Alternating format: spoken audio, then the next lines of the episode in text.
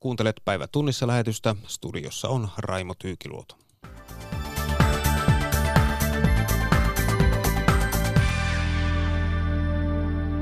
SAK ilmoittaa jäsenliittojensa olevan valmiina vastatoimiin, mikäli hallitus heikentää pienten yritysten irtisanomissuojaa.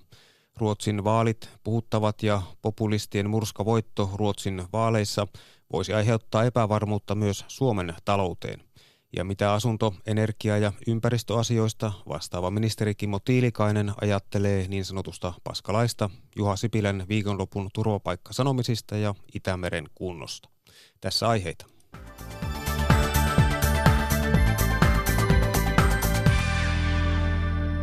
SAKn hallitus ilmoittaa jäsenliittojensa olevan valmiina vastatoimiin, mikäli hallitus ei vedä lakivalmistelusta pienten yritysten irtisanomissuojan heikentämistä. Hallitus haluaisi helpottaa irtisanomisia alle 20 hengen yrityksissä. SAKn mukaan laki on yhdenvertaisuuden kannalta ongelmallinen ja kamelin selän katkaiseva viimeinen oljenkorsi tällä hallituskaudella. Tuli kukka de Freen. Hermopeli hallituksen irtisanomissuojan heikentämisaikeita vastaan jatkuu. Kaikki palkansaajakeskusjärjestö SAK jäsenliitot ilmoittivat aamupäivällä olevansa valmiita vastatoimiin, jotta hallitus hautaisi lain. SAK puheenjohtaja Jarkko Eloranta. Tämä asettaa pienten yritysten työntekijät heikompaan asemaan. Se on yhdenvertaisuuden kannalta erittäin ongelmallinen. Me ei voida sitä hyväksyä, että syntyy tämmöinen kahden kerroksen väki. Me emme tästä hallituksen laista vieläkään ymmärrä, että miksi sitä pitää ylipäätänsä tehdä. Työllisyysvaikutuksia ei ole ja tämä pelkästään niin kuin näyttää johtavan työmarkkinahäiriöihin ja epäselvään niin juridiseen oikeudelliseen tilanteeseen. Mutta mitä vastatoimet olisivat ja milloin ne otettaisiin käyttöön, siitä ei tietoa herunut, vaan se jää liittojen käsiin. SAK on lisäksi irtisanomisen heikentämistä ovat arvostelleet muun muassa akavalainen opettajien OAJ ja STTK-lainen hoitajien TEHY. SAK on Jarkko Eloranta. Me olemme alusta lähtien puhuneet, että teemme työpaikkatason toimenpiteitä, että me emme niin tee suurta tositapahtumaa. Eri liitot voivat tehdä erilaisia työpaikkatason toimenpiteitä. Työntekijäliittoja ärsyttää ylipäänsä hallituksen aktiivimalli sekä nyt valmisteltava aktiivimalli kakkonen, eli omatoimisen työnhaun malli. Jarkko Eloranta. Ja tämä varmaan on niin, niin sanotusti viimeinen tippa maljassa tai, tai tota, viimeinen, viimeinen korsi, joka sitten kameniselän katkaisee. Että, että siinä mielessä niin kuin tuntuu aika turhauttavaltakin, että työllisyyden kannalta vähäpätöinen lainsäädäntö on sitten se, joka sitten näyttää ajavan tämän työmarkkinan niin kuin erittäin konfliktiherkkään tilanteeseen. Epävirallisia keskusteluja on käyty hallituksen ja SAK kesken. Liudennuksia lakiin voisi olla tarjolla, mutta Elorannan mukaan rajan laskeminen 20 hengen yrityksistä kymmeneen ei muuta asiaa. Toimittajana oli Tulikukka de Freen. Ruotsissa alkaa viimeinen vaalikampanja viikko harvinaisen jännittävissä tunnelmissa. Porvaripuolueiden liittouma ei saane enemmistöä parlamenttiin ja hallituspuolue sosiaalidemokraatit ovat matkalla historialliseen vaalitappioon. Maahanmuuttovastainen ruotsidemokraatit taas on nostanut kannatuksensa 20 prosentin tuntumaan. Ruotsi ei koskaan ennen ole ollut näin jakautunut maa. Ruotsissa ei koskaan ennen ole ollut näin paljon poliittista syrjintää. Maahanmuuttovastaisen ruotsidemokraattien puheenjohtaja Jimmy Åkesson villitsi kannattajiaan palopuheellaan Tukholman keskustassa. Viesti on selvä. Ruotsidemokraatit on iso tekijä Ruotsin politiikassa, eikä sitä käy syrjiminen. Muiden puolueiden hylkimä ruotsidemokraatit on mielipidetiedustelujen mukaan saamassa noin 20 prosentin kannatuksen ensi sunnuntain valtiopäivävaaleissa. Hallituksen muodostamisesta on erittäin todennäköisesti tulossa tuskainen prosessi. Pääministeripuolue sosiaalidemokraatit on matkalla huonoimpaan vaalitulokseensa yli sataan vuoteen. Perinteisen hyvinvointipuolueen kannatus on romahtanut runsaasta 30 prosentista 24 tuntumaan. Pääministeri sosiaalidemokraattien puheenjohtaja Stefan Löfven uskoo kuitenkin työväenpuolueen perinteisiin arvoihin.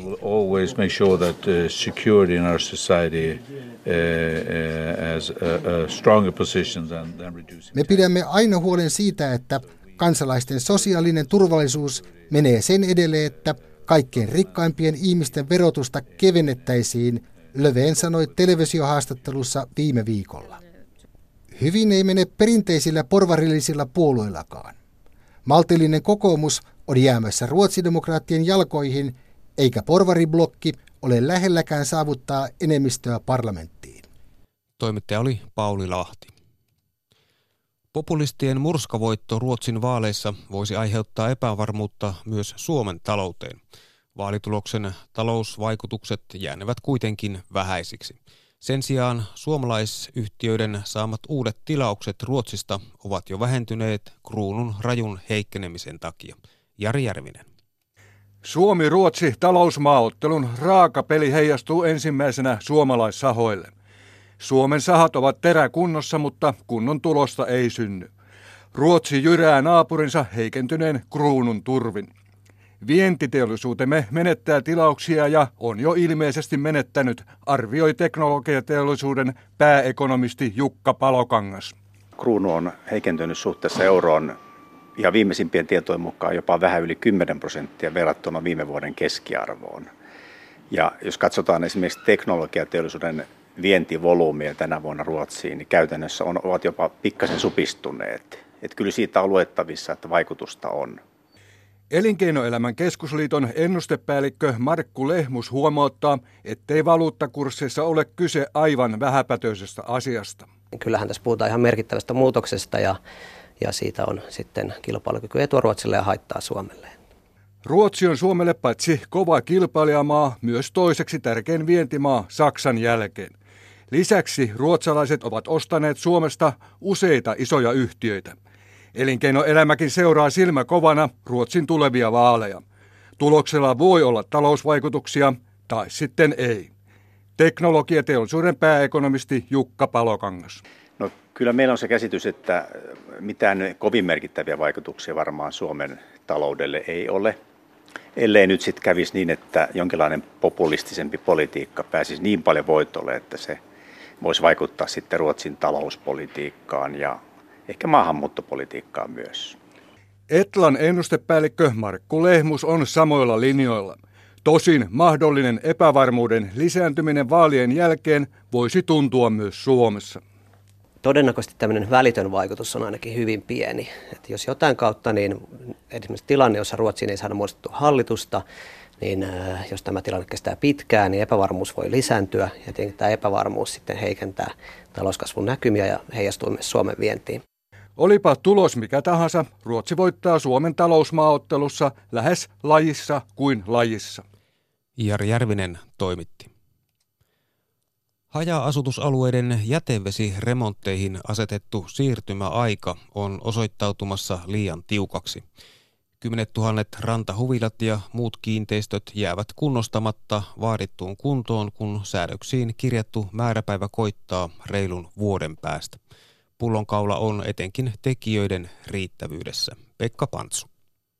Yle Uutisten kysely suurimpiin mökkikuntiin todistaa, että reilu vuosi sitten voimaan astunut uusi haja-alueiden jätevesisääntely on lähtenyt toteutumaan liian hitaasti, näin etenkin rantakiinteistöjen osalta ja pohjavesialueilla.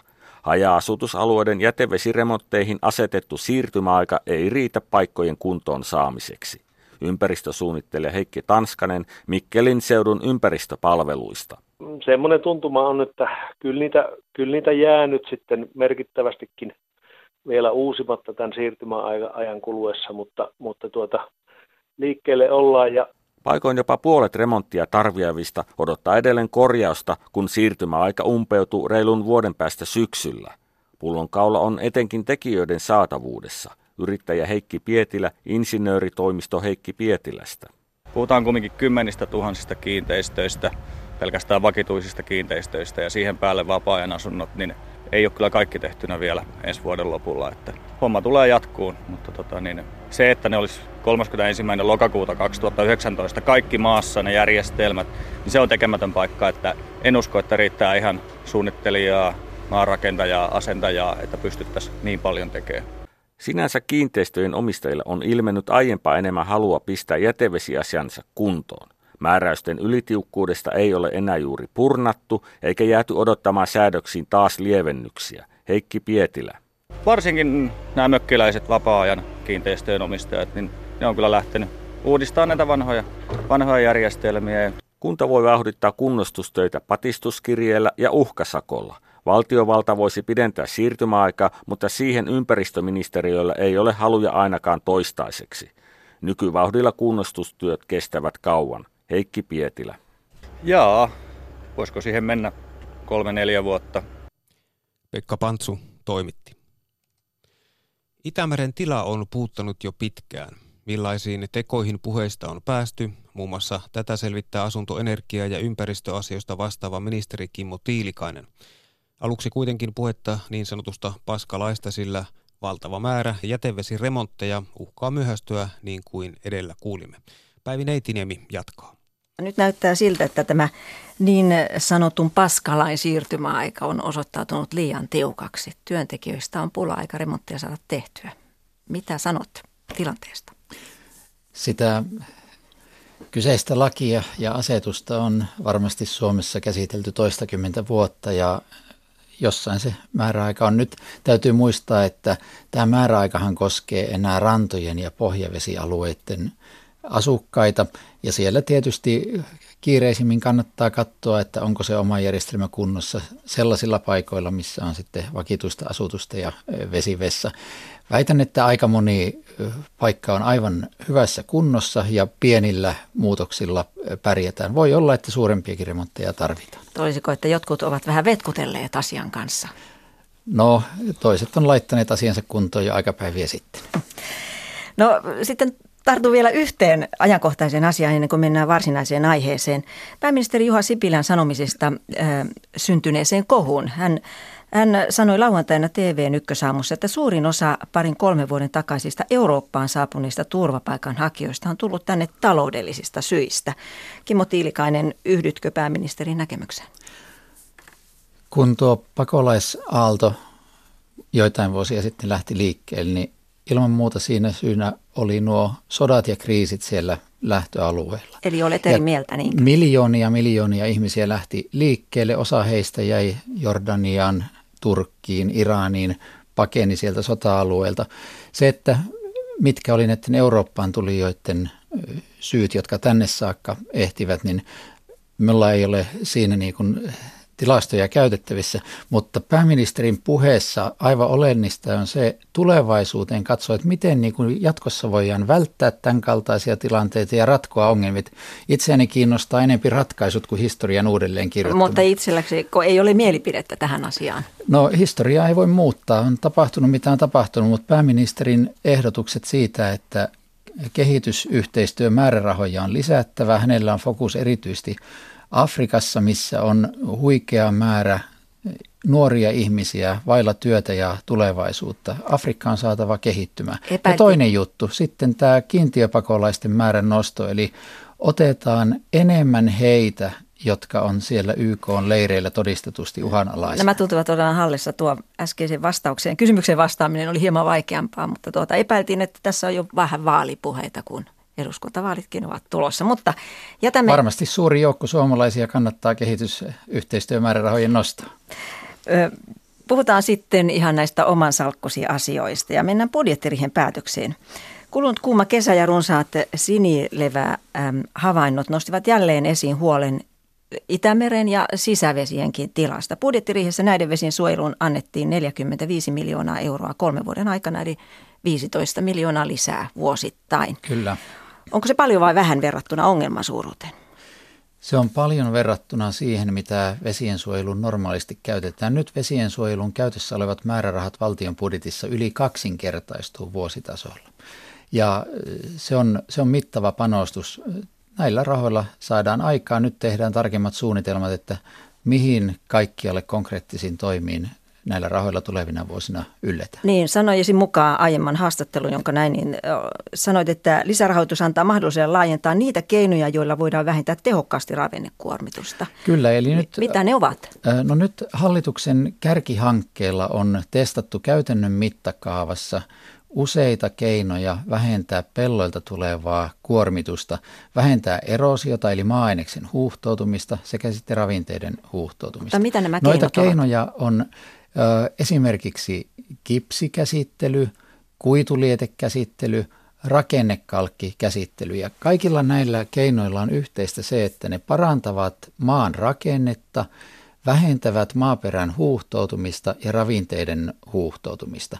Eri menetelmät sopivat erilaisille maalajeille ja eri puolille maata. Nyt näistä haetaan sitten sellaisia yhdistelmiä, jotta päästään niihin tehokkaasti käsiksi niihin alueisiin, mistä tuo kuormitusriski esimerkiksi Itämeren on suurin. Ähm, maataloushan on yksi, joka kuormittaa paljon Itämertäkin. Ja, ja sitten kun otetaan vielä tämä kuuma kesä, joka on syventänyt niitä maatalousyrittäjien maanviljelijöiden ahdinkoa, niin miten nämä suunnitelmat sitten heijastuvat maanviljelijöihin? heidän työhönsä? Kurittavatko ne heitä lisää? No kerrotaan vielä tästä menneestä kesästä se, koska viljelijöitä myös mennyt kesä varmasti monella tapaa on rassannut. Viime kesän sinileväkukintojen suurin syy oli tuolta Itämeren pohjista pari vuotta sitten jo pöllähtänyt fosforipitoinen hapeton vesi. Nyt oli vaan sitten helle kohdillaan ja kukinta räjähti. Mutta kun emme voi tätä sisäistä kuormitusta, meillä ei ole vielä keinoja, miten siihen tehokkaasti puututaan, niin ainut keino on vähentää Itämereen maalta tulevaa kuormitusta. Ja silloin etsitään maatalouteen vielä nykyistä parempia keinoja. No miten nämä asiat sopii yhteen? Viljelijöillä on huono kesä takana, paha taloudellinen ahdinko. Siihen hallitus osoitti budjettiriihessä apua, kriisipakettia ja nyt sitten tämä vesiensuojeluohjelma, siinä on muutakin kuin maataloutta mukana. Se puolestaan ajattelen sen pikemminkin niin, että kun jokainen meistä syö ruokaa ja siitä ruoan tuotannosta on ympäristövaikutuksia, niin tämän ruoan tuotannon ympäristövaikutuksia nyt sitten yhteisesti pyritään Mutta vielä tarkoittaako se samalla myös, että tulee lisää velvoitteita ja samalla lisää kustannuksia? Eli...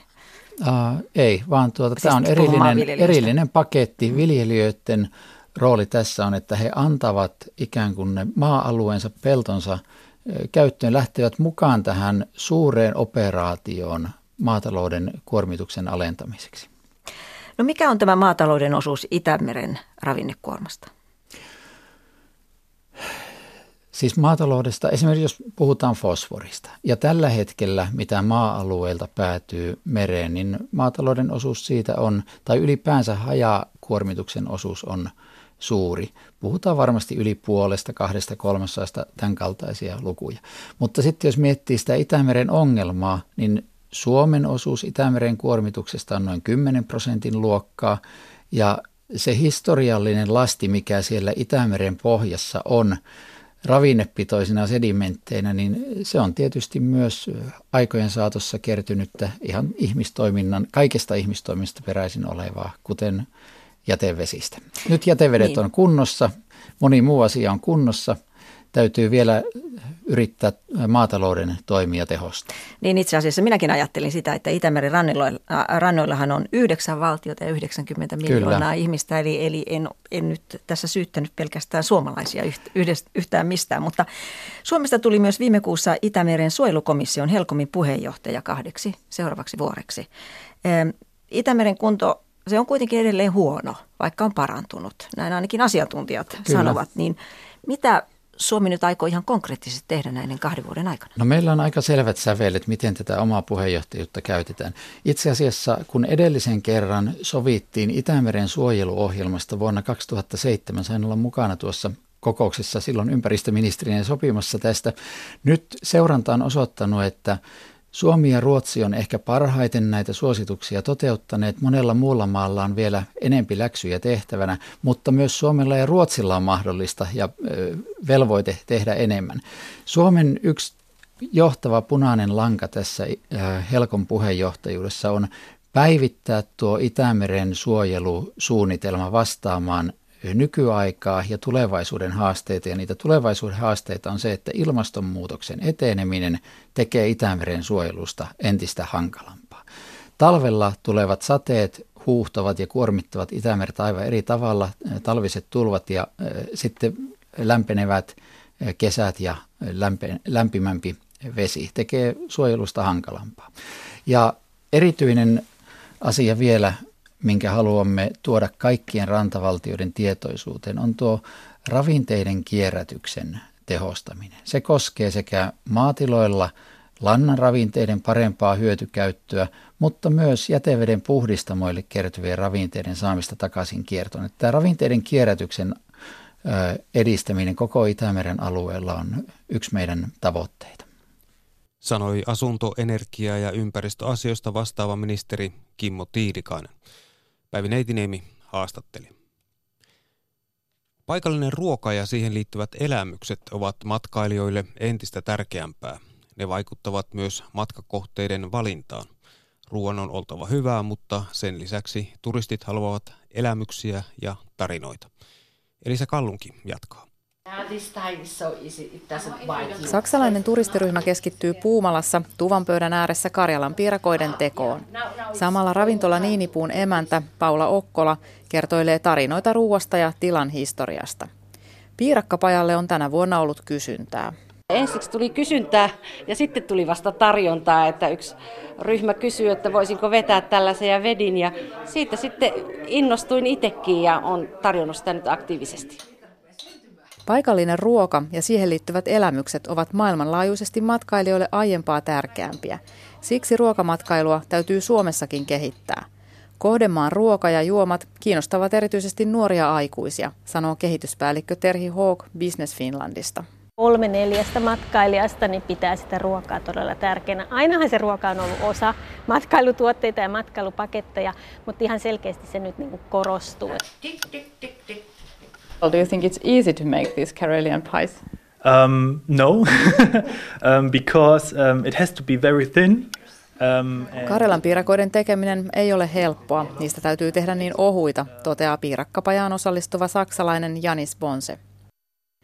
Matkoja välittävän Booking.comin mukaan noin kuudelle kymmenestä matkailijasta ruoka vaikuttaa myös kohteen valintaan. Ruoan pitää maistua hyvältä, mutta sen lisäksi matkailijat haluavat tarinoita ja elämyksiä. Ne on niitä, mitä ne ruokafriikit ja foodit metsästää. now it is time. Suomessa haasteena ovat myös pitkät etäisyydet. Hyvää ruokaa pitäisi olla paremmin saatavilla siellä, missä turistit liikkuvat. Piirakkapajan emännän Paula Okkolan mielestä suomalaisella ruoalla on kaikki edellytykset matkailijoiden houkutteluun. Kyllä me suomalaiset ollaan ihan liian vaatimattomia meidän ruokakulttuurista. Eli se Kallunki toimitti. Yhdysvaltoihin Euroopasta ja Aasiasta tulevien turistien määrä kasvaa maan matkailuviranomaisten mukaan kahden prosentin vuosivauhtia, mikä on selvästi vähemmän kuin vastaava kaukomatkalaisten kasvuluku Euroopassa 6 prosenttia. Kirjeenvaihtaja Mika Hentusen mukaan Washingtonin asema kotimaan suosikkimatkakohteena on Yhdysvalloissa viime vuosina vahvistunut entisestään.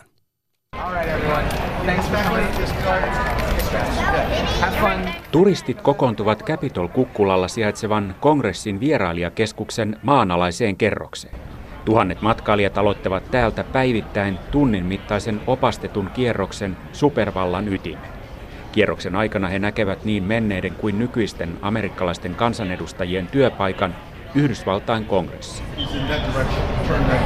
Uh.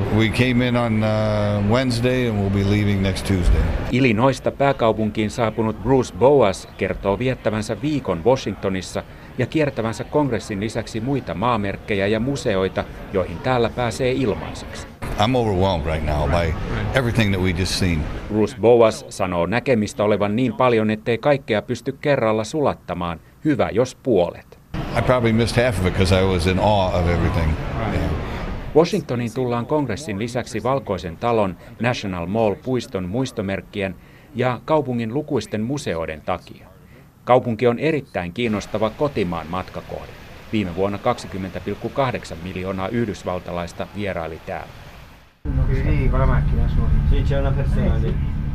Ulkomaalaisia kävi pari miljoonaa. Määrä ei ole kasvanut viime vuosina ja nyt kauppakiistojen takia sen pelätään jopa vähenevän. No, no, no it's not for, interesting for Trump. I prefer, I prefer other uh, attractive Washingtoniin Milanosta tullut Claudio Bettin kertoo, ettei häntä kiinnosta Trump, vaan Yhdysvaltain historia.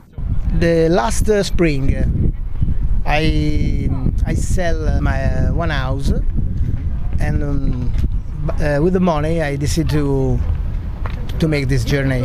Bettin oli saanut matkarahat myytyään viime vuonna asuntonsa, eikä ole katunut tuloaan tänne. Mika Hentunen raportoi Washingtonista. Ihmiset haluavat sitä, me teemme sen, sanoi EU-komission puheenjohtaja Jean-Claude Juncker saksalaisen ZDF-televisiokanavan mukaan viime viikon lopulla. Juncker tarkoitti kesäajasta luopumista ja aikoo nyt viedä asian komissioon. Näin asia kommentoi vihreiden europarlamentaarikko Heidi Hautala, jonka Päivi Neitiniemi tavoitti kaukaa Länsi-Saharasta Marokon suunnalta. Olet ajanut aktiivisesti kellonsiirtelyn lopettamista. Miten lähellä tuo päätös näyttää olevan? No, voisi melkein sanoa, että, että vastaan kaikkia odotuksia, niin komissio aikoo nyt sitten reagoida tähän asiaan kuultuaan melkein viittä miljoonaa eurooppalaista, jotka spontaanisti antoi oman kantansa. Ja valtaosa, historialla 80 prosenttia, sitä mieltä näistä mielipiteensä antaneista, että kellojen siirtely voidaan lopettaa. Ja Minusta näyttää nyt siltä, että, että tota, itse komission puheenjohtaja Juncker on nyt tajunnut, että tämä on oikeastaan aika iso asia ihmisille. Ja uskon, että hän tulee ottaa tämän esille myös, kun hän puolentoista viikon kuluttua tai kahden viikon kuluttua hän pitää puheensa Euroopan unionin tilasta Euroopan parlamentille. Ja odotettavissa on se, että, että komissio antaa tämmöisen säädösehdotuksen, jolla teknisesti hyvin yksinkertaisella tavalla esitetään, että yhdeksäs kesäaikadirektiivi kumotaan kymmenennellä. Mutta että siitähän se sitten tietysti alkaa se keskustelu. Se alkaa jäsenmaiden kesken, koska se on ihan normaalia EU-lainsäädäntöä. Euroopan parlamentin ja, ja jäsenmaiden enemmistön pitää sitten hyväksyä tämä, tämä ajatus. Ja, ja sitten alkaa vielä seuraava keskustelu on se, että onko se sitten se pysyvä aika, onko se se niin sanottu normaali aika vai onko se kesäaika. Mm. Että tässä on mielenkiintoista, mutta mitään ei olisi kuitenkaan lähdössä liikkeelle, ellei komissio olisi niin kuin selvästi muuttanut mielipidettä siihen, että tämä ei ole mikään pikkujuttu. No sanoisitko, että myötämielisyys kellon siirtelystä luopumisessa on lisääntynyt jäsenmaiden kesken, koska viime, viime helmikuussahan tästä asiasta äh, tämän kesäajan tiimolta äänestettiin EU-parlamentissa ja Suomen ajama kanta hävisi äänestyksessä? Joo, se on totta. Siellä tietysti parlamentissa ei jäsenmaat äänestä, mutta se on totta, että suomalaiset on ollut tässä aivan yhteisesti sitä mieltä, että, että tämä on turha säädös. Mutta että mehän ei ihan tarkkaan tiedetä, että mitkä sitten on jäsenmaiden kannat. E, semmoinen arvio on esitetty, että ainakaan vielä ei yksikään jäsenmaa sano, että ei käy. Katsotaan nyt sitten, mutta kyllä mun mielestä liikenne- ja viestintäministeri Anne Werner on eduskunnan tahtoa tässä hienosti vienyt eteenpäin myös siellä neuvoston puolella ja meillä on ollut myöskin keskusteluyhteys sitten parlamentin puolelta häneen, niin, niin tämä aika pian sitten näyttäytyy, että onko tässä mahdollisuuksia, koska teknisesti tämä asia on yksinkertainen ja ne vaikutusarviot on kyllä, ne on olemassa.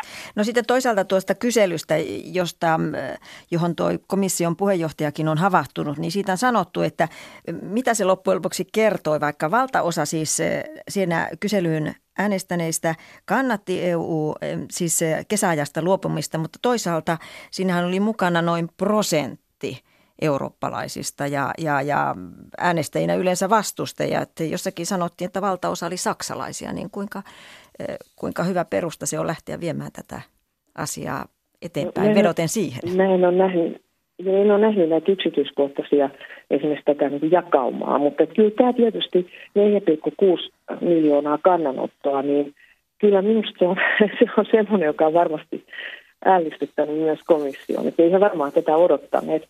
Ja mä en ainakaan pysty näkemään, että nämä olisivat mitenkään niin kuin masinoituja, vaan tämä niin kuin kerta kaikkiaan kuvastaa sitä, että yksittäiset ihmiset aika pitkälle valtaosin varmasti on lähteneet tässä asiassa kertomaan oman kantansa, koska he pitää sitä tärkeänä. Tämä on, tämä on kuitenkin täysin poikkeuksellinen tämä, tämä näiden vastausten määrä. Ja sen johdosta ehkä sitten komission on ollut todettava, että okei, ryhdytään sitten tekemään jotakin tälle asialle. Heidi Hautala, ihan äh, loppuun äh, yhdellä sanalla. Jos kellon siirtelystä luovutaan, niin kumpi aika? Kesä- vai talviaika? No, tämä on semmoinen asia, jonka mä jättäisin todella nyt niin kuin kansanterveysasiantuntijoiden puitavaksi Suomessa. Tietysti tässä jokaisella on niin kuin oma suosikkiinsa. Mä olen semmoinen, joka tykkää niin kuin noista valoisemmista iltapäivistä vapaa-ajasta, niin minä saattaisin olla sitä mieltä, että kesäaika. Mutta sitten jotkut sanoo, että se ei olekaan niin kuin, se ei ole ikään kuin tämän auringon kierron mukaista. Että katsotaan nyt, mutta siitä me mm. saadaankin sitten hyvä keskustelu seuraavaksi. Näin vihreiden europarlamentaarikko Heidi Hautala. Päivi Neitiniemi haastatteli. Ja kerrotaan vielä päivä tunnissa lähetyksen lopuksi, että elintarviketurvallisuusvirasto kaipaa metsästäjiltä näytteitä hirvistä hirvieläinten näivetystaudin vuoksi. Hullunlehmän tautia lähellä oleva CVD-tautia on tavattu Etelä-Norjassa ja sen on arveltu leviävän myös muihin Pohjoismaihin. Norjassa taudin leviämisen estämiseksi on teurastettu yli 2000 tunturipeuraa. Näivytystautia seurataan Suomessa ja Ruotsissa sekä Baltiamaissa ja Puolassa. Tarkempia tietoja saa Eviran verkkosivuilta. Ja tässä oli päivätunnissa lähetys.